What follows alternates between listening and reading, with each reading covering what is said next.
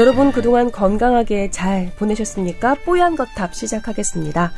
자, 등장인물부터 소개해 올리겠습니다. 조동찬 의학 전문 기자 나오셨고요. 네, 안녕하십니까. 안녕하세요.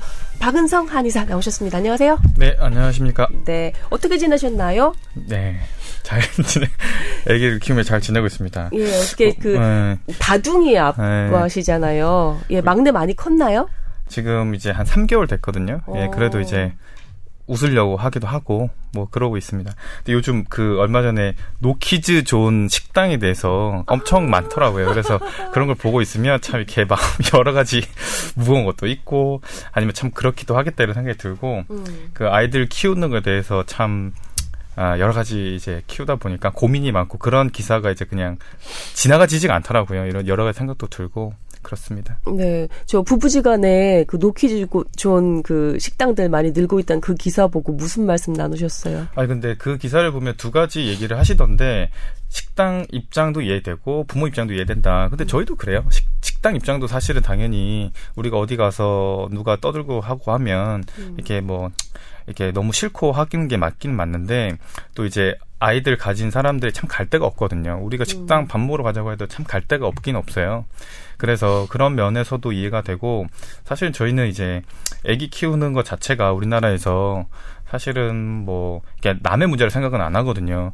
왜냐하면 뭐 제가 얼마 전에 너무 힘들어가지고 피곤해가지고 이렇게 정신없이 이렇게 있으니까 누가 아시는 정말 진실된 표정으로 아, 힘들다고 하셨어요. 아니 왜 이렇게 애를 많이 낳아서 힘드냐 뭐 이런 음. 얘기를 하시던데 그냥 저도 힘들지만 애기 둘 키우고 하나 키우시는 이제 뭐 직장맘이라던가 아니면 안 힘든 사람이 요즘 없는 것 같아요. 다 힘든데 그럼에도 불구하고 이제 아이를 키우고 하는 것 자체가 어떻게 보면 길게 생각하면 또 이제 나라 전체로 생각해 보면 나중에 또 나라에 일을 할 사람도 필요하고 음, 사실 그렇죠. 또그 네. 아이들이 커서 뭐 사실은 옆집에 멍해 보이는 애가 정말 뭐 정말 훌륭한 김연아가 될 수도 있고 음. 뭐 이건 회장님 될 수도 있고 이렇게 되니까 한 사람이 또 뭐 여러 또또 또 이제 엄청난 일을 할 수도 있잖아요. 그래서 이제 애들 키우는 문제는 사, 사실은 저는 옛날부터 생각이 그, 그 부모의 문제만 아니라 이제 자, 전체 공동체의 문제다라는 생각을 했는데 네. 그런 것도 약간 조금 이제 우리가 그런 마음이 없는 것 같은 생각도 많이 들어서 기사를 보면서 좀 음. 이제 하더라고요. 그러니까 옆에 있는 사람이 애가 그냥 그쪽 사람의 애라고만 생각할 수도 있지만 사실은 알고 보면 그 사람 애가 우리 또 사회에 또 큰 영향을 끼칠 수도 있고 그래서 같이 좀 잘 키우는 게 맞긴 맞는데 그 사람이 일로만 치부해 버리는 뭐 예를 들면 뭐 경력 단절녀도 그런 마찬가지잖아요. 음. 회사에서 당연히 밑사람이 임신해서 출산하면 싫겠지만 그래도 그걸 전체 문제로 봐야 되지 않나 이런 생각을 하는데 그 기사를 보면 이제 식당 입장도 이해가 가고 근데 또 이제 댓글이나 이런 걸 보면 아 그래도 아이를 키우는 부모의 입장이나 아니면 또 마음을 참 사람들이 잘 모르는구나 이런 생각도 들기도 하고 이런 왔다 갔다 하는 생각이 들더라고요. 네, 선생님 네. 자제분들이 몇 살 몇 살 몇 살이죠? 저희는 1357입니다. 두 살씩 터울. 1357. 네, 네 누가 오. 계획을 세워도 하기 힘들다. 1357. 7살, 5살, 3살, 1살. 네. 아, 그렇구나. 정말 힘드시겠다. 사실은 공동체를 위해서 큰일을 하고 있 있다고 생각이 들지만 식당 안에서 아이들이 막 이럴 때는 싫죠. 좀 싫잖아요. 네, 저도 그렇긴 해요. 예. 몇, 몇 가지 트랙으로 이건 가야 될 것 같아요. 음. 식당에서도 조금 양해를 해주고 그다음에 그 그 아이를 보는 우리 공동체 시선도 음. 좀 교정이 돼야 될 바도 있고 그리고 너무 내 아이 위주로 버릇없이 키우는 그쵸, 그런 양육 태도도 또좀 네. 그것부터 또 네. 바뀌어 가야 될 것 같아요. 옛날에 그런 일 있었어요. 키즈 카페 갔는데 그 저희 애를 어떤 조금 큰 애가 때리는 거예요. 음. 그래서 너무 싫잖아요. 당연히. 그래서 가만히 이렇게 보고 있다 계속 때려서 너무 싫어서 아이고 왜 때리냐고 그 애한테 때리지 말라 이렇게 하니까 그거를 지켜보고 있던 엄마가 네. 왜 애한테 뭐라고 하냐고 이런 경우도 있었어요. 그러니까 음. 우리가 생각하기에는 부모가 누굴 때리면 이제 좀 나가서 중재해주기를 예. 보통 상식적으로 생각하는데 근데 이제 그거는 애들이 하는 거니까 당연하고 그러니까 이제 또 어른이 애들한테 뭐라는 건 싫고 그러니까 그 부모님들 생각 중에 그런 것들이 있는 거는 이제 우리 애를 뭐라는 건 싫고 근데 우리가 남한테 피 끼치는 건 또 잘 모르고 애니까 당연히 그렇다. 그러니까 이런 거는 또 이중적인 태도는 또 이제 좀 고쳐야 되지 않나 싶습니다. 네. 음, 오랫동안 조용히 계셨는데 조동찬 기자는 여기에 한마디 얹으실 거 없으세요? 자제분이 지금은 뭐 소리 지르면서 뛰거나 그런 라인이 이미 지났죠. 아니 그 초등학교 1학년인데 아이도 뛰죠. 저는 음. 정말 제가 감사하게 생각하는 부분이 저희 아래층에 사시는 분. 아, 아, 저 친구들 보면 딸인데도 그것, 그렇게 뛰어요? 네, 그것 때문에 오. 이사하는 친구 와. 이제 두 명이나 있거든요. 제 친구 음. 중에 아예 1층으로 가고 그랬었어요. 근데 아 우리 아래층에 사시는 분 보니까 한 분은 그러니까 예전에 사셨던 분, 그리고 최근에 좀 바뀌셨던데, 그 두 분께는 정말 감사드리고 싶어요. 아, 그러니까 저희 딸 방방 뛰죠. 방방 뛰고, 늘 얘기합니다. 그러니까, 너, 너 지금, 아래층 아저씨가 이놈, 이놈하고 잡아오면. 살살 걸어, 살살. 맨날 그러겠지. 네. 아무튼, 그런데 저도 이제 방금 말씀하셨던. 조기드 닮았는지 아주 대단한가 봐요, 따님이. 아, 에너지가. 제가 말씀드리자면 아 이거 비밀이긴 한데 음. 들으시는 분들 다 비밀 내주시고요. 못 들은 걸로. 어, 일단 저희 딸이 초등학교랑 이제 시험을 보지 않습니까? 20점 만점이에요. 20점 만점이면 이제 절반 반 아이의 절반 이상이 이제 20점 만점을 다 봤는데 첫 시험에서 저희 딸은 4개를 틀려왔습니다. 아, 거의 꼴찌겠죠? 멋지네요. 멋지겠죠? 두 번째 시험 좀 잘했어요. 음. 세 개를 틀렸어요. 아, 일치, 일치월장하네요. 네, 아직 퍼센트가 예. 향상된 거야. 그래서 뭐 일단 근데 제 저도 기억이 나는 게 하나는 좀 틀릴 만한 했어요. 그러니까 어 일테면 원과 구 있잖아요. 음. 그러니까 이게 원 모양과 약해요. 저한테 뭐 물어보거나 그러지 마세요. 원은 단면이고 구는 이제 입체적인 건데. 네. 일테면 이제 원과 같은 것을 고르시오라는 거에서 제 딸은 원만 표기했어요. 축구공은 구니까. 음, 음. 근데 그게 틀린었던 거 축구공까지 해야 되는 아. 거더라고요, 답이. 그러니까 저도 그건 틀렸어요. 그러니까 아. 원이고 이건 구니까 다르 다르지 않습니까? 그래서 제가 원은 구가 아님을 증명해 보시오를 사실 상당히 어. 제가 머릿속에 했었는데 예, 근데 항상 저는 그런 식의 시험 문제가 싫었어요. 왜냐하면 나도 내 나름대로의 근거를 가지고 답을 체크를 했는데 왜 내 근거는 틀린 음. 거지?라고. 근데 언어 영역이 그러면 정말 힘들잖아요. 음. 내 생각이 저게 맞는데. 음. 그래서 특히 시 문제, 국어 그렇죠. 시 문제. 아 나는 이렇게 맞는데. 느꼈다고. 근데 이제 얼토당토 않는 것도 틀렸어요. 그러니까 참새가 다섯 마리인데 네 마리만 뭐 한 거죠. 저 저도 초등학교 다닐 때그 문제를 틀려서 아버지한테 되게 혼났던 기억이 있는데 어, 그땐 분명히 여섯 마리였는데 나중에 보니까 일곱 마리더라고 참새가. 이게 시험 보는 시간에는 그게 안 보이던 게 나타날 수도 네. 있고 네. 예 있던 게 또 없어지기도 그렇죠. 하고. 그다음에 또 논란이 됐던 게 이제 수와 숫자의 개념인데 원래 그러니까 그 수를 쓰시오라고 돼 있습니다. 근데 저희 딸이 둘이라고 썼어요. 음. 근데 그 틀리 틀리고 이제 이라고 표 아라비아 숫자 아. 2를 써야 하는 건데. 왜 틀려? 그러니까 저도 음. 뭐 바이 봤죠. 봤더니 수는 절대적인 개념이고 절대적인 그러니까 팩트고 음. 숫자는 표현 방법이더라고요. 음. 그러니까 수를 쓰시오 하면 둘도 맞고 이도 맞고 한이도 맞고 다 맞아요. 음. 아라비아 숫자를 쓰시오 하면 이만 맞고 둘은 네. 틀리겠죠. 그러니까 그쵸. 분명히 수를 써라고 했기 때문에 이거는 둘이 맞다고 생각하지만 하지만 안 돼서 제가 딸에게 이제 권한 거는 않는 것이. 어, 딸은 외워. 근데 그 외워 아라비아 숫자를 외워. 있잖아. 나는 그 외워 외워라는 말이 너무 너무 가슴 아파요. 이게 아이의 잠재력을 막 깎아먹는 말이야. 그렇지 않아요? 네.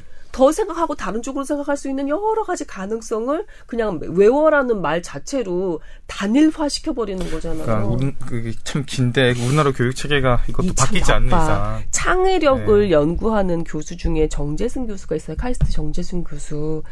이, 이 사람 제 친구인데요. 근데 이 창의력이 이 미래 사회 지금도 그렇지만 키워드잖아요. 예. 근데 창의력이 발현되는 순간 뇌가 도저히 동시에 그 활성화가 되지 않을 부분이 같이 여러 군데가 막 이렇게 조합을 하면서 활성화가 된대요. 그 얘기는 곧 그냥 우리들이 그냥 상식이라고 생각했던 그냥 정답이라고 생각했던 것 말고 다른 가능성들을 마구마구 연결지어서 생각했을 때 창의력이 예 발현이 되는 거래요. 외워라고 하는 순간 얘는 창의력의 바다에서 건져지는 거야. 그래도 외워야죠. 어, 뭐. 학교로 가야 학교 뭐가 돼. 다녀야 되니까. 잘 가야 되니까. 네. 아, 그리고 나 그 얘기 해줄게요. 이, 그 정지승 교수가 한 그 강의 중에 제일 재밌었던 게 뭐냐면, 이 창의력을 어떻게 하면 더 개발할 수 있는가에 대해서는 분분하대요, 이 얘기가. 어? 분분하대요. 근데 창의력을 돕는 약물이 하나가 있었던 거예요. 뭐게요? 뭐예요? 니코틴. 오. 음, 니코틴.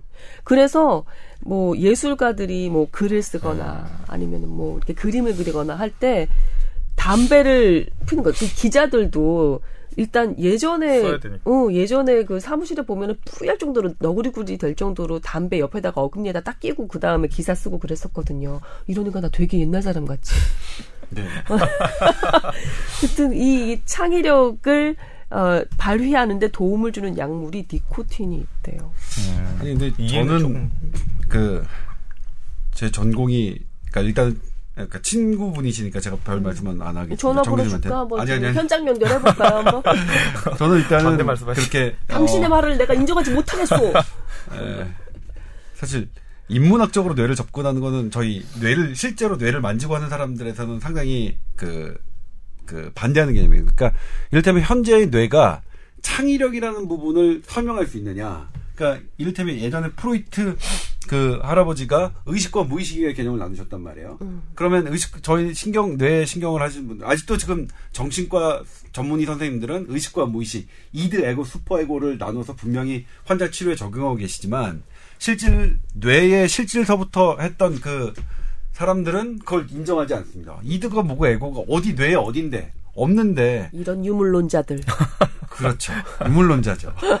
아니 근데 아무튼 그 근데 그 부분 상당 부분 창의력 이렇게 여러 가지의 통합적으로 움직일 때 창의력이 발생. 그러니까 음. 통합적으로 뇌가 기능을 할 때 뇌에 엄청난 그러니까, 그러니까 더 바람직한 우리가 우리가 생각하기에 더 완벽한 정답에 가까운 생각을 한다는 건 뭐 전적으로 그, 그 정재생 교수님 생각에 동의하고요. 그리고 저는 개인적으로 이를테면 우리나라에서 그런 쪽으로 뇌를 하시는 분들은 싫어하지만 정재승 교수님은 저는 좋아해요 개인적으로 왜냐면 음, 음. 겸손하시더라고요. 그러니까 이를테면 알면 어, 조기자랑 좀 다르구나. 알면 사실 알, 되게 저기 한게 알면 알수록 음. 사람이라는 게 아, 알면 알수록 아. 내가 모른다는 걸 깨닫는 걸 과정인데 음. 근데 이제 대도 않는 지식 갖고 본인이 내 뇌에 대가인 마냥 행사하시는 분들이 많아서 상당 그러니까 이를테면 저희 신경외과에서 뇌를 하시는 분들은 그 부분에 대해서 되게 민감하게 생각해요. 음. 뇌를 사실 뇌의 신경학 해부학적인 구조를 하나도 모르는 사람이 뇌에 대해서 이러고 저러고 얘기하고 다니네 하는 것에 대해서 실 학회에서 이런, 이런 얘기를 자연 저들을 그냥 놔둬야 될 거야 이런 얘기 정도까지 나, 나오 하는 거니까 근데 그러니까 신경학회에 있는 그 뇌를 연구하는 그 의학자라고 해야 될까요? 과학자라고 해야 될까요? 그런 분들도 뇌는 연구하면 연구할수록 우리가 모르는 부분이 너무나 많다라고 인정하게 되지 않나요? 네, 그렇게 그러니까 그렇게 네. 저쪽에서 뇌도 모르면서 이렇게 얘기하는 사람이 실은 실정적으로 자, 어, 얘기 그 근거를 대지 못할 뿐이지 오히려 뇌과학자가 모르는 다른 부분에 대한 진실을 얘기하고 있을 가능성도 뭐, 있는 뭐 그렇죠. 거잖아요. 인문 그게 이제 인문학적인 접근인데 결국 뭐 문학이 맞을 수는 있겠죠. 근데 그러니까 모르겠어요. 이제 그러 하지만 접근하는 방식 학문어를 하나를 하는 거는 그래도 과학적으로 하나를 딱, 딱 꼼꼼하게 세 그 개수를 세고 이 세포가 뭐고 하는 것들이 계속 차곡차곡 하는 게 저는 그 방 아까 모르겠어요. 제가 이제 이것도 의대 네, 출신이라서. 의대 출신이라서 그냥 저는 그쪽 방법을 길들여 온 놈이기 때문에 이렇게 하는 건데 아무튼 그렇 그렇습니다만 아무튼 근데 저쪽으로 동의한다고요. 응, 알았어요. 그, 그 부분에 자기 네, 전화번호 내가 네. 드릴게. 저쪽으로 네. 동의하고 네, 정재승 교수 네. 전화번호 TV에서 한번 네. 나와서 토론 네. 프로그램에 나오신 걸 봤는데 아 상당히 저는 그때 좋은 인상을 받았어. 음. 아 되게 말을 말씀을 겸손하게 하시는 걸 보고서 아 저분은 상당히 많이 아시는구나. 그러니까 딱 얘기하는 것마다 아, 저 아무것도 없는 빈깡통이 네. 저렇게 요란하구나라는 내가 정재승이랑 중학교 동창인데요. 어, 그 애의 그 기억이 잊혀지지 않는 그런 인상적인 그런 순간이 있어요.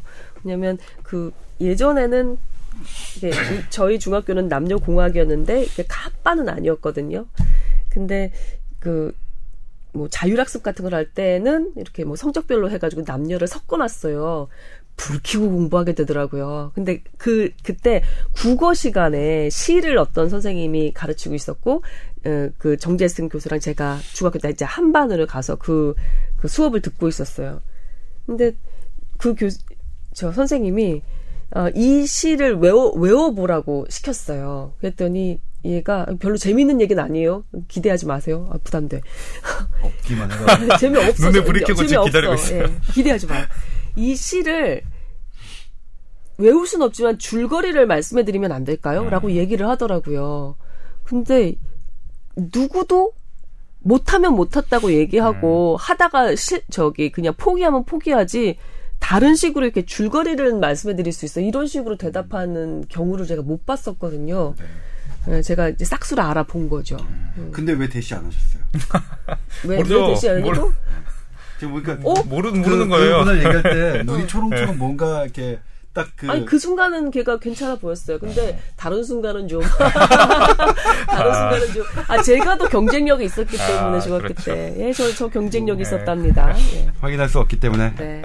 그렇다. 치죠. 네. 어, 지금 전화번호 어떻게 좀 알려드려요? 아니 아니. 근데 뭐 그분이 뭐 전화만 한다고 제가 전화한다고 받으시겠어요? 안 받으시면 어차피 말짱 꽝인데 뭐 아는 게 뭐가 중요해. 아이고. 하영이 한 번은 받을 수 있겠죠. 아, 저 SBS 조동찬 기자고 김선우 선배 후배고 아, 네 알겠습니다. 반갑습니다. 뚝 한 다음 에 다음에 걸면 뚝, 안 뚝, 받는 뚝, 거. 뚝. 없는 변호인이. 아니 근데 저희 그 병원 근처에 초등학교 혁신 초등학교라고 있어요. 근데 음. 혁신 초등학교는 시험 중간고사 기말고사를 하나도 안 치고 진짜로 그냥 애들을 그런 교육과 그런 체험 학습 위주로 6학년까지 키운다고 하더라고요. 네. 근데 이제 저는 아, 오, 되게 좋다 이런 생각이 들잖아요. 그런데 음. 그거를 이제 엄마들이 얘기를 들어보면 처음에는 상당히 엄마들이 만족을 좋아하는데 한 4, 5학년쯤 되면 음. 다 이사를 간대요. 다 전학을 시켜서 왜 왜 그 러시냐고 한 물어보면 어차피 중학교 가면 다시 이렇게 학습과 주입식 교육으로 다 바뀌기 때문에 음. 아이들이 적응도 못하고 어차피 중학교, 고등학교, 대학교를 가야 되는 것 같으면 이게 처음 하면 좀 좋은 것 같은 느낌이지만 다들 엄마들이 이게 못 견딘다고 이런 얘기를 하더라고요. 그래서 이게 우리가 창의성을 발휘하는 게 참 중요한 게 맞는데 이, 이런 시기에서는 네. 교육 체계가. 어, 완전히 바뀌지 않은 이상은 진짜 외워 이런 얘기가 나올 수밖에 없지 않을까 싶기도 합니다. 예. 현실이라고 하고 말줄임표를 점점점 자- 그 찍는 게 어, 뭐랄까 혁신을 방해하는 주문같이 느껴질 때도 있어요. 맞아, 맞아. 언제나 네. 주저앉히니까. 어, 저 현실을 현실을 알라고. 저는 이제 개인적으로는 아, 그러니까 이, 이 얘기가 나왔으니까. 음. 아, 우리 얘기할 거 많은데 어떡하지? 일단 요거까지만 들을까요? 네. 그러니까 그래도 불 그럼에도 불구하고 생존이 중요하다고 저는 생각해요. 그러니까 이를테면 제 아이에게 아 그래 넌 틀리더라도 계속 그그 둘을 쓰고 틀리더라도 원과 구를 구분하며 나뭇가지와 잎이 왜 다른가에 대해서 계속 네 생각대로 그러니까 최근에 제 딸과 이제 등교를 하면서 나왔던 게 그러니까 꽃은 나무일까 아닐까라고 그러니까 했었어요. 그게 그리고 제가 왜 꽃 꽃은 나무가 아- 이냐 아니냐. 그러니까 이를테면 이제 소속에 관련 관련된 거죠. 꽃은 나무에 속하는 그러니까 나무의 일부분이긴 한데 일부분인데 그거를 우리가 꽃하고 나무하고는 좀 다르게 얘기하잖아요. 그렇죠? 그래서 저는 아니라고 했는데 우리 딸이 그런 거예요. 꽃은 나무에서 피어나는데 왜 나무가 아니야? 나무까지는 나무라고 하잖아. 그래서 제가 어 그러네. 음. 근데 우리가 이제 어쨌든 그런 대해서 나무라고 음. 하잖아, 예. 진짜. 그래서 아나 저도 생각 못해서 아 그런 부분을 좀 더 이렇게 명확하게 하는 게 우리 딸에게는 되게 좋겠다라고 생각을 했지만 아니 아니야. 그래도 학교에서 선생님이 꽃은 나무가 아니라면 그렇게 외워. 왜냐? 그 거기서 일단 내가 열등색으로 찍힌 다음에 음. 거기서 받는 피해들 있잖아요 내가 이제 막 이렇게 막 뭐하고 주눅이 뭐 들고. 주눅 들고 뭐하고 자신감 열어대고. 음. 아 그러지 말고 일단 외워서 그렇게 좀 가. 자신감 있게 가, 서 학교 성적 잘 받고 그래야 좋은 중학교 가, 가잖아요. 아닌가? 중학교는 상관없나? 아니, 좋은 중학교, 요즘은 좋은 중학교부터. 중학교 가고 음. 그런 다음에 네가 할 수 있을 때 그렇게 상을 받았을 때 그때 좀 해라. 아, 일단 너는 생존이 좀 중요하다고 생각하기 때문에 그러니까 외워 외워 이렇게를 앞으로도 할 것 같아요. 물론 제 방법은 지극히 개인적이고 잘못된 방법이라는 걸 저 인정합니다만 아, 개인적으로 뭐 생존이 제가 살아왔던 환경을 보면 생존이라는 건 되게 중요하다. 일단 살고 봐야 어, 살고 봐야 뭘 그렇죠. 하는 거지. 이게 어, 내가, 이를테면, 불의에 맞춘다고 하잖아요. 그러니까 고등학교 때, 저 어떤 사건이 있었냐면, 나쁜 학생이 있었어요. 이 나쁜 학생이, 그러니까 폭력배죠. 폭력배에 대응하려고 했던 한 학생이 저희 선배님이었는데, 결국 맞아서 죽었어요. 죽는 사건이 일어났어요. 어. 그래서 그때 선생님들이 저에게 그 했던 게 절대로 니들이 그러니까 이를테면 어 불의에 저항 저항해라 옳, 옳지 않은 것은 옳지 않다고 얘기해라 하는데 그런 사람이 죽는 걸 보니까 음. 일단 사는 게 되게 중요하구나라는 것 때문에 제 개인적인 그런 성향이 이제 그런 것들이 쌓여서 그런 건지 는 모르겠지만 아, 하긴 둘과 일을 구분한다고 해서 맞아 죽지 않아요. 예. 네, 그럼, 예, 그렇긴 예, 하네요. 예, 예. 그리고 극단적이었네요. 예, 그리고 이렇게 말씀드릴 수 있을 것 같아요. 이제 알파고의 시대가 오면 정답을 아는 것이 무의미해지는 시대가 온다고들 하더라고요. 그래서 우리 할 일은 최대한 뇌를 유연하게 유지하는 음, 거래요. 라고 이거는 이게 어떤 어떤 얘기를 듣고 다시 알파고 얘기가 나오는데 예. 우리가 저는 이제 저기 알파고도 그냥 만들어진 게 알파고가 입력되는 건 뭐냐면 지식, 그러니까 우리 인간이 만들어낸 지식이거든요. 음. 그러니까 그걸 뛰어넘어서 물론 인간이 만들어낸 지식 갖고 가장 최적한 답을 찾는 건데 인간이 입력한 지식 외에 다른 걸 저기할 수는 없거든요. 비근한 얘가 알파고에게 모든 논문을 다 걔가 한 하루에 3,500편의 논문을 입력 가능하거든요. 음. 말도 배운데 우리, 우리 말도 배우고 있다고. 아니, 그러니까 어쨌든 뭐. 그래? 예. 음. 이거 비밀인데. 얘기하지 말아야겠네. 그, 그 회사에서. 못 들은 걸로. 못 들은 걸로 해주시죠. 여러분, 비밀입니다.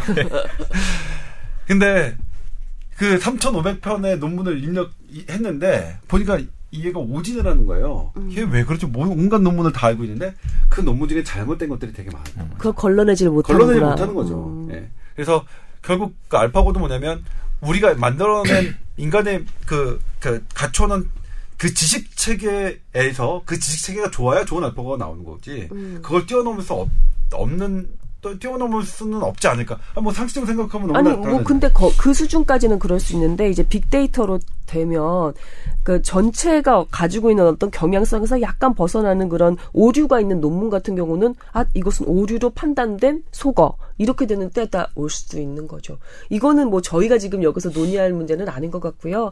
어, 아니 그걸 이제 닫힌 체계냐 열린 체계냐 전문용어로는 이, 이 음, 바닥에서 그런데 음. 그러니까 바둑이 예전에는 그 인공지능이 못 이겼다가 바둑이 가능한 건 닫힌 체계로 들어온 거는 바둑이 수가 음. 계산할 수 있는 것. 근데 열린 체계에서는 도저히 그러니까 이게 경우에서 무한대. 음. 예. 그러니까 우리가 하나의 어쨌든 크든 작든 간에 한 테두리 안에 넣을 수 있는 체계에서는 분명히 인간보다 뛰어난 작용을 하는데 음.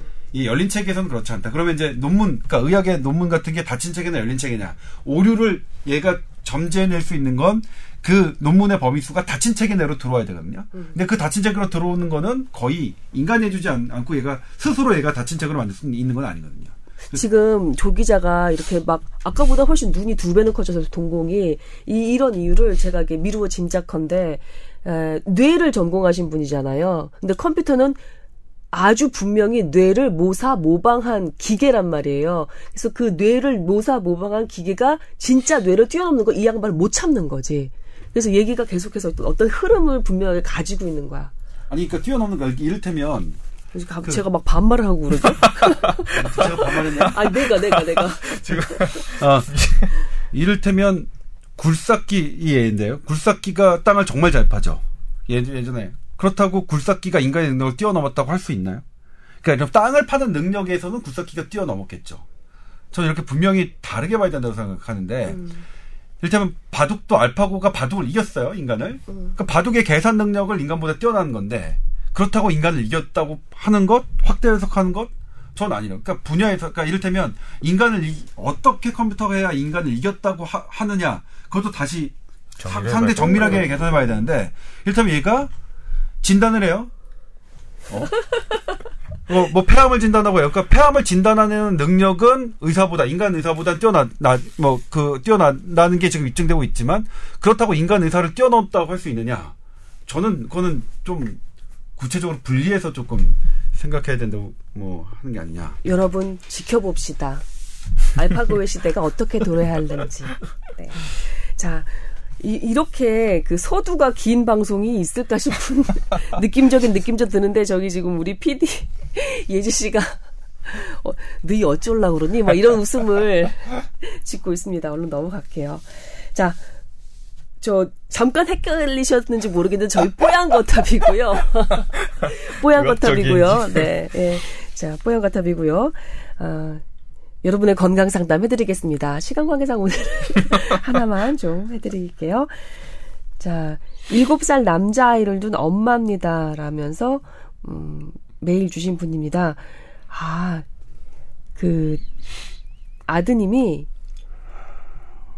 속눈썹이 자꾸 눈을 찔러서 시력이 나빠져서 좌우의 시력이 매우 차이가 나고 또 난시도 있고 각막 손상도 있고 이렇게 진단을 받은 모양입니다. 어쩌면 좋을까요?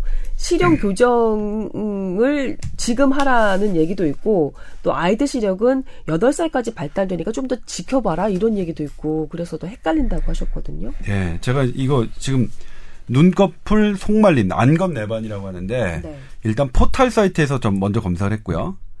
그랬더니 이제 이거는 전신 마취 소아이지만 전신 마취를 하고 2, 내주 4주 정도의 기간이 걸리며 수술해야 됩니다. 라고 이렇게 쓰여 있는데 네, 이 어머님도 그렇게 문, 예. 제가 들으셨어요. 예. 국민 건강 정보 포털 그러니까 보건복지부에서 운영하는 그 포털 사이트에 안검 내반으로 들어왔더니 여기는 어떻게 나와 있냐면 음 대부분 국소 마취하에 수술이 진행된다. 어, 어, 완전 다. 정반대로 나와 있죠. 네. 예, 그냥 예. 일반 포털하고 정말 다르네요. 정반대입니다. 얘기가. 예. 그리고 일단 일단은 수술하는 게 원칙으로 되어 있네요. 음. 수술을 받 그러니까 이게 가장 큰 문제는 수술한다고 해서 그 완전히 그러니까 수술한다고 해서 평생 유지되는 게 아니라 재발이 잦은 게 예. 아니 이게 눈꺼풀이 그러니까 찔린 이유가 이게 뒤집어져서 그런 건데 네. 또 그런 성향이 있다. 그래서 그걸 교정하려고 물리적인 처치를 했잖아요. 했는데 나중에 또 이게 또 눈썹이 그러니까 눈 이거 커플이죠. 눈꺼풀 또 자라면서 어, 잘라내면 또 자랄 거 아니에요. 어. 자라면서 또 이게 말려 들어가면 또 눈썹이 그 찌르는 경우가 있다 하는 게 있고요. 그다음에 눈썹을 뽑으면 될 거 아니냐. 근데 아니 질문이 여기 있어 여기. 어. 네, 수술 않고 눈썹을 뽑아서 치료할 수 있을까요? 근데 음. 그럴 수 그, 그걸로 교정되지 않는다. 아. 라고 되어 있고요. 그다음에 오랫동안 두면 계속 눈을 자극해서 음. 방금 말씀하신 것처럼 시력 저하까지는 아닌데 이 결막 이안 바깥막을 결막이라고 하는데 결막에 계속 거 흉터가 남거나 그러면 음. 좋지 않겠죠. 그래서 치료를 그냥 그러니까 조기에 받는 것을 권하고 있다. 뭐 이 정도로 말씀드릴 수 있을 것 같습니다. 근데 그 부분 마취, 그 전신 마취의 경우는 아이가 그냥 수술 중에 부분 마취만 하면은 막 움직일까봐 그런 네, 건가요? 그렇겠죠. 그렇겠죠. 그러니까 수술하는 입장에서는 그러니까 의사의 입장에서는 환자 아무것도 안 움직였으면 좋겠어요. 음. 움직이면 미치겠거든요. 가뜩이나 신경 쓰이는데. 음. 그래서 전신 마취를 선호하는데 의사들은 음, 그래도 전신 마취가 그 미치는 효과 이거는 안 좋다는 게 이미 입증이 돼 있거든요. 어떤 것 때문에 안 좋다고 해요? 일단 아 이건 말씀드리면 되게 그런데 그냥 우리 지능- 알아봅시다. 지능에도 영향을 줍니다. 아 근데 얘는 지금 7살밖에 안 되는데 벌써 지능에 영향을 주면 어떡하나? 그러니까 뭐 큰 영향은 아닐지 모르겠지만 근데 이제 뭐냐면 전신 마취는 그래서 꼭 피할 수 없, 없는 것만 해야 돼요. 네. 그러니까 예를 들면 내 목숨이 그, 그 경각에 달린 시점에서 지능이 좀 떨어지는 게 문제는 아닐 거 아니에요. 어... 그러니까 그럴 때는 오. 전신 마취를 하는 게 당연하지만 적어놨어 전신 마취 지능의 영향. 아, 뭐 이거 제가 사실 예전에 2년 전인가요? 이게 미국 학회에서 저널에 발표돼서 네. 제가 이제 논 이렇게 기사하려고 했더니 어, 이 의료계 쪽에 계신 분이 절대 하지 마라. 음. 사실 전신 마취 받고 싶어서 받는 사람이 어딨냐. 그래. 불편한 진실이니까 음. 그냥 둬라 해서 아 오케이. 그래서 아, 안 했던 아이템이었네요. 아. 그러니까 불편한 진실이죠. 그 전신 마취를 따지고 보면 받고 싶어서 받는 사람 아무도 없어요. 그러니까 다들 안 어쩔 수 없이 받는 어쩔 수 없이. 받는 건데 지능까지 나빠진다고 예, 지금 하니까. 뭐 떨어진다고 얘기하면 그게 뭐가 좋겠냐라고 해서 제가 거기에 고개를 끄덕여서 이제 그 아이템을 접었거든요. 안 그리고. 또 나쁜 게 있나요? 지능 떨어지는 거 말고? 이를테면 지금 우리 그 오늘 주제로 나왔던 ADHD와 관계. 그러니까 네. 어렸을 때 전신 마취를 받, 받았던 애, 그러니까 모를 때, 그러니까 뭐 돌리전이나 영유아 때 기억을 못한 시기에 받았던 사람들에게서 ADHD의 유병률도 더 높은 것으로 아. 나와 있던 연구 결과도 있고 그렇습니다. 그렇군요. 그래도 뭐 특히 3세에서 뭐 아까 3개월에서 뭐 1세 되는 어린이 아까 그 영화 음, 뭐 전신 마- 그거는 의사도 어쩔 전신 수 어쩔 수 없는 거죠. 어쩔, 어쩔, 예. 어쩔 수 없는 거죠. 그렇군요. 오늘은 말하면 안 되는 얘기들 계속 하네 이게. 어, 이게 좋은 또 정보. 뽀얀버터의 그렇죠. 또 묘미가 다 아닐까 싶기도 얻어가는 게 하고. 참 많습니다. 네. 감싸 보자. 이그 안, 안검 내반증? 네. 안검 내반증, 속눈썹이 눈을 찌르는 것, 이런 경우 예전에는 어떻게 했을까요? 그, 뭐 그냥 이렇게 평생 불편하게 사는 수밖에 없었을까요? 근데 이게 세- 특이한 것보다는 생각보다 많을 거예요. 근데 이제 애기니까 부모님 걱정하실 텐데 중학교 고등학교만 돼도 다 쌍꺼풀 다 해요. 이것 때문에. 음. 그래서 우리 옛날에 보면 갑자기 어, 막 학생이 쌍꺼풀 수술하고 갑자기 탁 나타났을 때는 이제 뭐 민망해서 그런 얘기를 할 수도 있지만 이뭐 음. 찔러서 했다 뭐 이런 얘기도 할 수 있지만 그 정도로 그것 때문에 쌍꺼풀 많이 했었거든요. 한의학에서는 이런 병은 어떻게? 아 안감 내만증이 있긴 있는데 잘 못 고치죠. 왜냐하면 음. 물리적으로, 물리적으로 하는 거니까. 예. 그러니까 뭐 다른 처치를 뭐뭐 뭐 이렇게 해보려고 하긴 하는데 음. 어쨌든 근데 이 전신 마취라는 것 때문에 엄마가 고민이 되실 거예요. 음, 그래서 뭐 그 저번 저번에도 해, 말씀드렸지만 뭐 치과에서 어느 이렇게 의견이 다른 서울대도 다르고 연세대도 다른 것처럼 저희 애도 눈이 그냥 시력이 안 좋아가지고 어. 저희는 삼성병원을 가고 같은 시기에 선생님 자제분이 네, 어. 그래서 같은 시기에 제가 아시는 분 자제분은 아산병원 갔어요. 둘 다 그냥 근시가 있어서 음. 근데 그 아산병원에서는 근시가 있기 때문에 어릴 때부터 교정을 해주고 빨리 해주는 게 좋고 안경을 바로 씌우고 음. 같은 거의 이제 같은 케이스였는데 저희는 있지만 어차피 안경 쓸 거면 천천히 씌우자고 해서 저희는 또 따로 늦게 초등학교 들어가면 씌우라고 하더라고요. 그러니까 음. 같은 질환에도 선생님마다 하나에 다를 수 있거든요. 그래서 네. 이렇게 그냥 간단하게 진짜로 처치가 필요한 정도면 이렇게 하시지만 이것 때문에 고민이 되신다면 저는 이제 또 다른 데서도 한번 의견을 들어보시는 게 좋지 않을까 이런 생각을 합니다. 예, 알겠습니다. 자, 7살 남자애로둔 어머니 안검 내반증에 대한 질문 해 주셨는데요. 이 정도로 정보 드리고 넘어가도록 하겠습니다. 아유, 이거 어떻게 해야 되나. 거, 걱정이 공감이 되는 것 같아요. 자, 그리고 이분은 아, 저희 그 뽀얀 거탑에서 어, 소개를 좀 해드린 분인데요. 이분 그 눈꺼풀이 떨리고 뭐 좀 그래서 보내주셨던 분인데 어, 걱정해주신 조동찬 기자님, 박은서 선생님 고맙습니다. 그날 방송 들으면서 솔직히 조금 위로가 되었습니다. 이렇게 또 메일을 보내 오셨습니다. 저희 받아서 잘 읽어봤고요. 그리고 기운 내시기를 다시 한번 예, 바라겠습니다. 자, 뽀얀거탑 여러분의 건강 상담 해드리고 있습니다.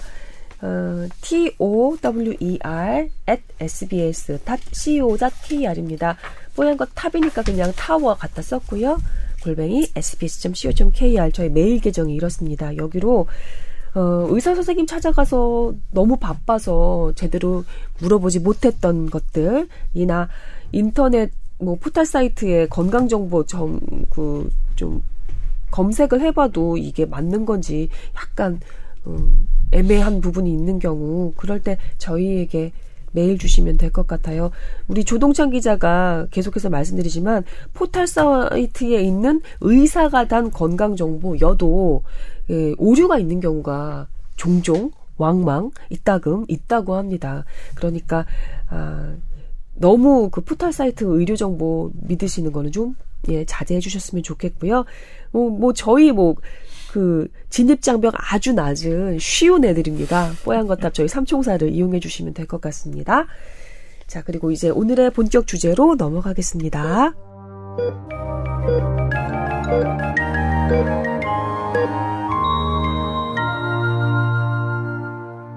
오늘은 아 아까도 조 기자가 살짝 언급을 했는데요. 성인 ADHD. 예. 그때는 전신마비의 약간의 부작용으로 ADHD 예, 유병 가능성이 좀 높아진다, 발병 가능성이 좀 높아진다 이런 얘기를 해주셨는데 오늘 주제는 성인 ADHD입니다. 이거는 박 선생님이 가져오셨나요?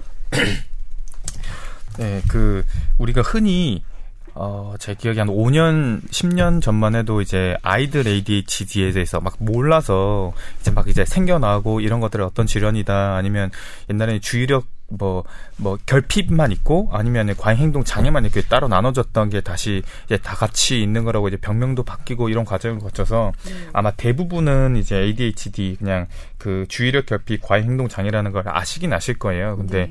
이것들이 보통은 아이들한테만 있다고 보여지는데 최근에는 이제 이것들이 성인들한테도 많이 나타나는 거가 있다는 이런 기사가 있고 저도 이런 것 갖다가 이제 여러 번 접한 기회가 있어서 한번 가져와 봤고요. 실제로 지금 우리나라에서 보면은 성인 ADHD 환자는 한 2에서 4% 정도 해당한다고 하니까 100명이면 네. 성인 그쵸. 100명에 2명에서 4명 정도가 성인 ADHD 환자라고 네. 예.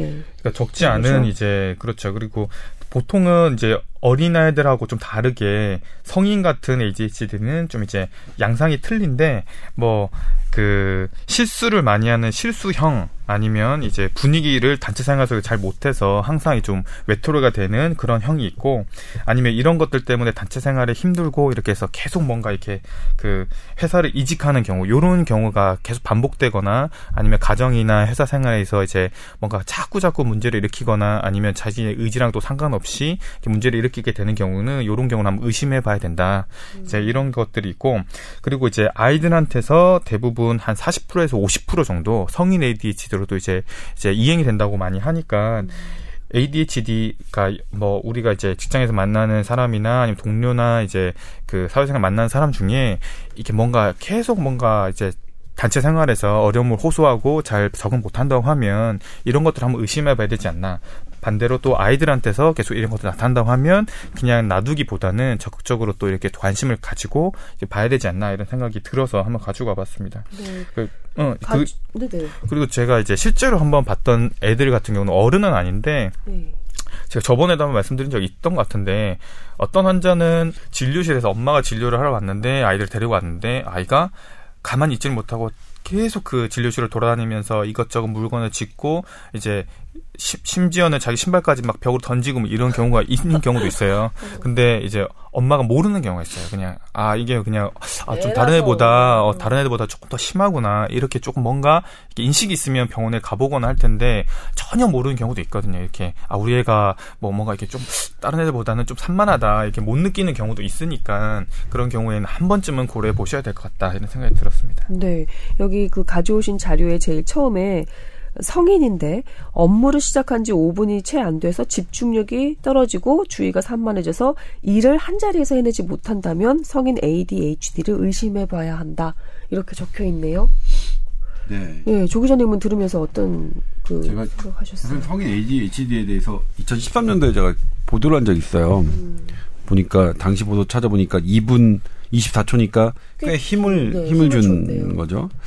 보, 그러니까 이 왜 그때 제가 이걸 했냐 봤더니 한 케이스 인데 이분이 1년 동안 교통사고를 6번 내셨어요. 운전하는데 운전에 집중을 안 하고 계속 다른 음. 거 제품 보고 한 거죠. 그래서 이게 성인 ADHD가 사고와 관련될 위험성이 되게 높, 높을 수 있겠다라는 아, 또 사회 문제가 될수 있네. 그다음에 미국 펜실베니아 대학 연구에서는 그러니까 성인 ADHD들이 이런 이런 것뿐만 아니라 약물 남용, 그다음에 알코올 음. 이런 거의 위험성이 한 세 배 정도 높다는 연 구가 나왔어요. 중독 뭐 이런. 중독. 네. 그러니까 이게 뭔가가 잘 뭐가 잘 안 되, 그러니까 주의력 이게 산만하고 방금 말, 그 우리 박 원장님이 말씀하셨듯이 이직하고 그러니까, 이런 것들이 예. 대단히 스트레스가로 작용하는 여러 요인이 그 작용을 했겠죠. 예, 성인 ADHD 환자들이 대부분 스스로를 매우 부정적으로 인식하기 때문에 상담 치료가 필요하다고 돼 있고요. 그리고 그 대인 관계도 실패하고 작업에서도 성과를 내기가 어렵다 보니까 피해 의식, 열등감, 외로움 이런 것도 어쩔 수 없이 또 수반을 한다고 하네요. 네. 그래서 이거 뭐 일단 이 ADHD에 대해서는 상당히 논란이 많 많죠 지금까지. 음. 그러니까 아프리카에 어린이들이 ADHD가 있느냐. 어? 그러니까 이거는 뭐 단체 생활을 해서 한 교실에서 하나의 선생님만을 집중해서 보게 하는 시스템이 만들어낸 질병 아니냐. 음. 뭐 이런 뭐 견해도 없는 건 아닙니다만 저는 이제 개인적으로 뭐냐면 우리가 그러면 그 학교 단체 생활을 우리 아이로 하여금 피하게 할 수 있느냐. 그게 또 아니잖아요. 그게 안 되면 그걸 못하면 내 성적이 떨어지고 성적이 떨어지면 나 여러 가지 재반적인 문제가 생기니까. 성적이 떨어지는 것 뿐만이 아니라 대인 관계에서도 문제가 네. 많이 되죠. 아동들도 마찬가지고요. 네. 그래서 그래서 치료가 저는 적극적으로 치료를 받았으면 하는 편에 서 있거든요. 저는 네. 이 논란에 대해서는 ADHD는 어, 전 제 아이라면 뭐 적극적으로 뭐 하겠어요. 저는 어, 그 약의 어, 메틸페니데이트인가요? 그 약의 뭐 부작용과 뭐 이런 것들이 이슈화가 안 된 없는 건 아닌 게 알고 있습니다만 전 그래도 저라면 이제 해야겠다는 생각을 하고 있는데 성인도 마찬가지로 이게 만약 그런 어떤 하나의 약으로 나의 많은 그런 집중력이 그 해결되는 것으로 많은 문제가 해결된다면 전 그건 좋은 약이 아닐까 싶어요. 음. 예. 그걸 아 약이 이건 약 효과니까 우리가 이제 그러니까 제가 이제 제 주변 분들 의사가 아닌 친구들에게 얘기하는 걸 갖고 야 그건 약 먹으면 약 먹으니까 그냥 일시로 열이 떨어진 거 아니야 근본적인 치료가 아니라 아니죠 물론 근본적으로 바이러스를 잡는 약은 아니지만 열을 떨어뜨려서 그 시간 동안 나를 덜 고통스럽게 하는 건 대단히 효과인 거죠. 음. 그래서 물론 근본적으로 약, 약 끊으면 또 다시 뭐 그렇게 되는 거 아니야? 뭐 그럴 수 있습니다. 하지만 약을 먹는 동안에 나의 많은 문제가 해결되고 그다음에 그게 그렇게 비싸지 않고 내 경제력 범위 내에서 그리고 그렇게 불편하지 않다면 저는 성인 ADHD 이것도 적극적으로 치료를 그냥 받으시는 게 좋을 것 같다는 생각을 했었어요. 그때 보도를 하면서. 네네. 예? 특히 본인들이 아시거든요. 그러니까 그게 보면 배우자들이 잘 알더라고요. 음. 예, 이게 뭘 못한다고 뭐 하고 뭐 하고. 근데 제가 방송을 라디오 방송을 들으면 가끔 어떤 진행자는 ADHD가 있겠구나라는 생각이 드는 방송자가 있어요. 근데 음. 그런 분들은 오히려 이제 방송에서는 오히려 그게 캐릭터가 되는 거니까. 예, 캐릭터가 되고 오히려 좋아요. 그러니까 엉뚱 갑자기 엉뚱한 얘기를 하는 거예요. 그러니까 가만히 보면 이분이 전략적인 게 아니라 계속 본인은 이 주제에 집중하는 게 아니라 계속 딴 생각이 들어서 그걸 음. 얘기하면 그게 이제 웃기고 어. 막 이런 거죠. 그런 분들이 몇 명 있어서 연예인을 할 경우에는 그게 하나의 장점으로 어, 뭐, 뭐, 음, 승화될 수 있겠지만, 네. 아마 보통의 분들에게는 분명히 장애가 될 거라는 생각이 들어서, 네. 배우자분들이 만약 보기에, 아, 우리 남편, 우리 아내는 이런, 이런 것들이 조금 문제가 있는 것 같아 그러면, 일단 상담은 뭐 받아보시라. 네. 네. 아, 더군다나 지금 말, 좋은 말씀 해주셨는데, 아동 ADHD 같은 경우는 부모나 학교 선생님이 늘 관찰을 하고 있기 때문에, 아, 이 아이가 약간 진찰을 받아볼 필요가 있겠다는 그런 결론까지 가기가 좀 쉽잖아요. 그러니까 관리가 좀 되는 거잖아요. 마찬가지로 아까 배우자 말씀도 하셨는데 결혼을 한 사람 같은 경우에는 배우자가 아 우리 신랑 좀 이상해, 우리 부인 좀 이상해 이런 식으로 이게 좀 음, 그 스크리닝이 된다고 할까요? 이게 가능하지만 혼자 있는 성인 그 ADHD 환자 같은 경우는 누군가가 그렇죠. 예, 해주지 없죠. 않으면 스스로 알아서 아 네. 내가 정말 이상하니까 한번 진찰을 받아볼까라는 생각까지 가기가 어려울 것 네, 같아요. 그냥 실패감만 계속 있는 예. 수가 있습니다. 어 나는 왜 친구가 없지? 나는 왜 일을 해도 이렇게 어안저 성과가 나쁘지? 내가 열심히 일했는데 쟤만 저렇게 좋아하지? 여기 보니까 그 직장 내 분위기를 파악하는 것이 쉽지 않고 상황에 맞지 않는 말을 하고 그 다음에 어 상사의 말이나 불공정 같은 것을 다른 사람보다 잘 참지 못해서 과잉 행동을 보이는 경우가 되게 많대요. 예. 이, 이런 경우 같은 경우는 글쎄요. 회사 동료가 야, 너 한번 너 ADHD 아니냐? 이렇게 얘기해 주기 좀 그렇잖아요. 그렇죠. 그렇죠. 예, 이런 경우는 멱살 잡히겠죠. 그, 너 뭐라고? 어, 이게 나가기 쉽잖아요. 네. 그래서 이 배우자가 있거나 아니면 아동이어서 부모나 학교 선생님이 관리하지 않는 성인들 같은 경우 ADHD를 앓고 있다면 이거는 좀 문제가 될 것 같아요. 어디서든 진찰을 받도록 좀 할 수 있는 그런 고리가 있어야 될 것 같은데. 이게 설문조사 형태로 조사가 아니라 이제 어쨌든 체크리스트 형태로 이제 점수가 매겨지더라고요. 음. 제가 그때 봤더니 그래서 그냥 그거대로 따라가면 나의 ADHD의 관련된 점수가 나와서 음. 의사 선생님이 그 그러니까 어느 정도 판단하기가 그러니까 비교적 어쨌든 체크화가 돼 있다. 이게 진단이 아. 되게 어렵거나 그런 게 아니라 네. 딱 보면 알 수 있더라. 그래서 한번 그렇다 그러면 하고 그다음에 이제 그건 있겠죠. 그럼에도 불구하고 난 직장 생활 되게 잘해. 뭐 운전하는데 전혀 사고가 없었어. 근데 뭐 그러면 ADHD가 아니겠죠. 그 약물 치료 효과는 있는 편인가요? ADHD? 네. 네. 아, 네. 그래요? 음, 그러면 뭐, 진짜, 그, 용기 내서 가보는 것도 나쁘지 않네요. 오히려 더 뭐, 예, 그래야 되겠네요. 제가 어떤 얘기를 들었냐면, 이게 저기, 근거가 있는 얘기인지 한번 이렇게 좀, 한번 판단을 해줘 보세요.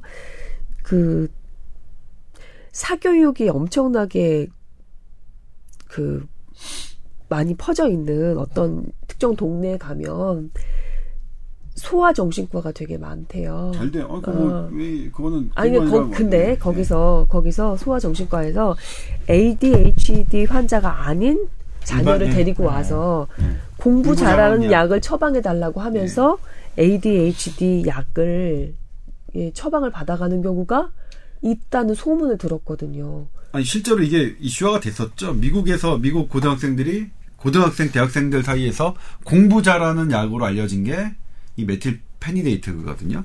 어떤 그러니까 효과가 있기 때문이지? 그러니까 이게 딴 생각을 좀 안 들게 하는 이게 뭐 저도 이거 이거 이건 안 먹어봤어요 이 약은 음. 이 약은 안 먹어봤는데 예. 아무튼 뭐 좀 더 한 곳에 집중하게 하는 데는 도움을 좀 주나 봐요. 음. 그래서 실제로 그니까 저도 근데 그 생각 못했던 게 하나도 고등학교 때 알았으면 먹었을 텐데. 아니 이제 그 네. 그 정도까지는 이게 부작용이 없는 약이 아니거든요. 음. 있는 약이니까 그럴 정도로 사용하는 것에 대해서는 어 저는 이제 개인적으로 반대하는데 부작용이 뭐예요?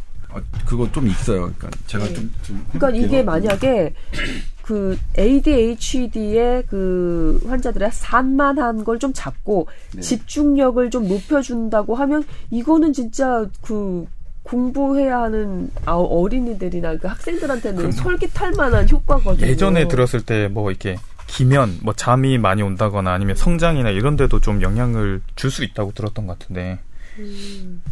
그리고 또 하나 궁금한 게 뭐 모든 병이 그렇지만 초기에 잡는 게 중요하잖아요. 만약에 ADHD를 앓은 지 오래된 사람이라면 약을 써도 잘 안 듣게 되는 경우가 있지 않을까라는 걱정도 좀 드는데. 그럴 아, 것 같은데 보니까요. 네. 어, 코카인하고 암페타민이라는 마약성 그 약이 있거든요. 여기와 수용체가 같아서 아, 역시 남용과 중독 위험이 크다고 되어 있네요. 그리고 이제 환각 효과도 조금 나타날 수 있고, 어, 그러네요. 그러니까 이게 치료 목적으로서는만 써야 엄격하게 써야겠네요. 그야말로 향 정신성 의약품인 건가요? 아니, 네, 향 정신성 그 의약품입니다. 한, 한 6년 전인가 7년 전에 어디 한번 어디서 TV에서 보도를 한 적이 있어요. 그래서 그게 잠깐 기억나는데 그때 이런 얘기를 했었던 것 같아요. 이게 음. 미국에서는 엄격하게 관리되고 있는 약제 중에 하나고 음. 방금 말씀하신 것처럼 이게 우리나라에서도 공부 잘하는 약으로 어쨌든 이게 좀 이제 되는데 거기에 대해서 좀 철저하게 좀 관리 감독해야 되는 게 아니냐 뭐 이런 식으로 보도가 한번 기억이 나는데 이를테면 코카인하고 효과가 똑같네요. 코카인이 작용하는 것과 도파민이라는 것과 노르에피네프린이라는 뇌 신경 전달 물질을 차단해서 네. 그러니까 이게 좀 깨어 있게 하고 음. 그다음에 기분 좋게 하고 코카인을 저는 해보신 적은 없으시죠? 그렇죠. 예. 저도 코카인을 해본 적은 없어서 저는 methylphenidate도 먹어본 적은 없습니다. 그러니까 웬만한 약은 그러니까 실험적으로 나오는 약들은 그러니까 제가 레지던트 때 주워 먹거나 군의관 할때 뭐 이렇게 먹었던 적은 많은데 그러니까 우울증 치료제 이런 것들은 그러니까 종류마다 이렇게 조금 먹어본 적이 있는데 네. 요거는 먹어본 적이 없어요. 그러니까 향정신 의약품 같은 경우에도 그러니까 제가 수면 목적으로 그때 불면증이 한, 그러니까 한창일 때 여러 가지 다양하게 먹어봤었는데 요거는 못 먹어봤는데 이거는 각성인데 먹으면 네. 잠이 오래 깰 텐데요. 그러면 뭐 그래도 이제 이왕 깰 거면 뭐 좀 기분 좋게 깨는 목적으로 한 한두 알은 제가 집어 먹었을 법도 한데 아마 먹어봤어. 제가 처방한 그러니까 제가 근처에 있었던 약이 아닌 것 같아요. 이 메칠페니데이트는 그래서 제가 일단 이름을 음. 기억하는데도 좀 쉽지 않았고 제가 그러니까 제가 써봤던 약은 아닌 거 환자에게 써봤던 약도 아니라서 네. 그런데 지금 보니까 어 이게 안 되겠네요. 약은 부작용이 쓰면 안 되겠네요. 이거. 네. 부작용이 네. 상당한데 네. 코카인이랑 그렇죠. 암페타민이랑 수용체가 같다고 하면 아 이게 제가 섣불리 말씀드렸을 것 같아서 다시 말씀드리자면 ADHD의 치료가 여러 가지가 있네요. 치료약이. 그러니까 이를테면 그 뇌를 자극시키는 그런 약도 있고 뇌를 자극시키는 걸 오히려 차단하는 약물도 있고 그다음에 항우울제 같은 약물도 있습니다. 그러니까 음. 환자의 상태에 따라 이것도 의사가 조절해야 되는 약이네요. 저는 하나의 약물만 있는 줄 알고 제가 이제 음. 그약 괜찮다. 그걸 methylphenidate로 알고 이렇게 했는데 그게 아니라 조금 환자의 상태나 이런 것들에 따라서 의사가 정신과 전문의가 좀 조절하는 그런 약이네요. 음. 그런 그런 부분이네요. 그래서 만약 methylphenidate가 급성기에서는 뭐 쓰고 그다음에 중독이 오래 오래 갈 것 같으면 분명히 그 의사가 조절할 겁니다. 음, 음. 그래도 어쨌든 성인 ADHD 그 치료 받으시는 게 나을 것 같다. 그러니까 중독성 이런 것들은 그런 것들은 의사한테 맡겨버리고 음. 네, 나 중독 걸리지 않게 당신이 처방 잘해주시오 이렇게 맡겨버리고 이런 부분 일상의 곤란을 정도로 그 배우자가 그렇거나 그러면 한번 상담 받아보시라 하는 걸로 말씀을 드리면 되겠네요. 네. 또 하나 저희가 첨가하고 싶은 게 그 아동 ADHD도 그렇지만 성인의 경우도 비슷할 것 같은데요. 조용한 ADHD도 있대요. 음. 막 음. 막 돌아다니면서 막 중구난방으로 떠들고 뭐 말도 계속해서 많이 하는 그런 드러나는 ADHD가 아니라 가만히 있는데 생각은 계속 딴 데로 음. 가는 거죠. 그래서 겉으로는 전혀 보이지 않는 그런 ADHD 환자도 제법 된다고 하더라고요. 그러니까 그런 경우 같은 경우는 배우자나 또 뭐, 뭐 이런 분들이 그 잡아내기도, 관찰해서 잡아내기도 좀 어렵겠죠. 그런 케이스는. 네. 음. 그렇군요. 아, 오늘 아주 흥미로운 주제로 얘기를 좀 나눠봤습니다. 이 틀림없이 ADHD 환자가 조금 전에 조 기자님도 말씀하셨지만 우울증도 동반할 것 같아요. 왜냐하면은 열패감이 너무 자주 느껴질 테니까 살면서. 네. 그러니까 이 그런 경우에 열패감 때문에 그러니까 내가 주의력이 집중되지 못해서 직장을 옮기고 그 직장을 옮기는 것 때문에 열패감이 생기고 열패감 때문에 우울증이 생겼으면 이때는 이제 사실 근본적인 거는 우울증부터 우울증을 개선하는 게 아니라 이 앞에 음. 하는 게 근본적인 치료잖아요. 음, 음, 음, 그러니까 그런 부분을 잘 생각해서 이거는 사실 성인 ADHD는 뭐 저, 정신과 의사들은 뭐라고 생각하냐면 상당 부분 우리가 일어나는 그 안전사고 같은 경우에도 그러니까 지금 뭐 드러난 안전사고들은 수면 부족 이런 것들이 많긴 하지만 ADHD의 가능성도 제고해 봐야 된다. 왜냐면 유병률이 되게 높거든요. 그러니까, 음. 그러니까 미국에서는 5% 정도, 그러니까 전 세계로 봤을 때는 2에서 5% 정도면 100명 중 뭐 3, 4명 정도잖아요. 네네네. 그러니까 이런 부분 좀 관심 있게 우리가 조금 얘기가 나왔으니 관심 있게 좀 지켜보고 뭐 적극적으로 이렇게 조금 뭐 맞아요. 조 기자님 애초에 그, 그, 2013년도에 네. 했던 그 기사에도 좀 나왔듯이 교통사고, 네. 어, 그 다음에 지금 말씀하셨, 언급한 것처럼 안전사고, 이런 것들이라면은 본, 이게 좀 야박하게 들릴지 모르지만 본인 한 사람의 피해가 아니라 여러 사람에게도 아주 물리적인 네. 피해로 이어질 수 있으니까 이거는 조금 더 면밀하게 지켜보아서 잡아낼 건 잡아내는 게 맞는 것 같네요. 네, 그렇습니다. 예. 뭐 오늘 이렇게 이 말씀으로 오늘 시간 마무리해야 될 것 같은데요. 예. 네. 두분 수고하셨고요. 다음 주에 더 건강한 모습으로 다시 뵙도록 하겠습니다. 네, 고맙습니다 네,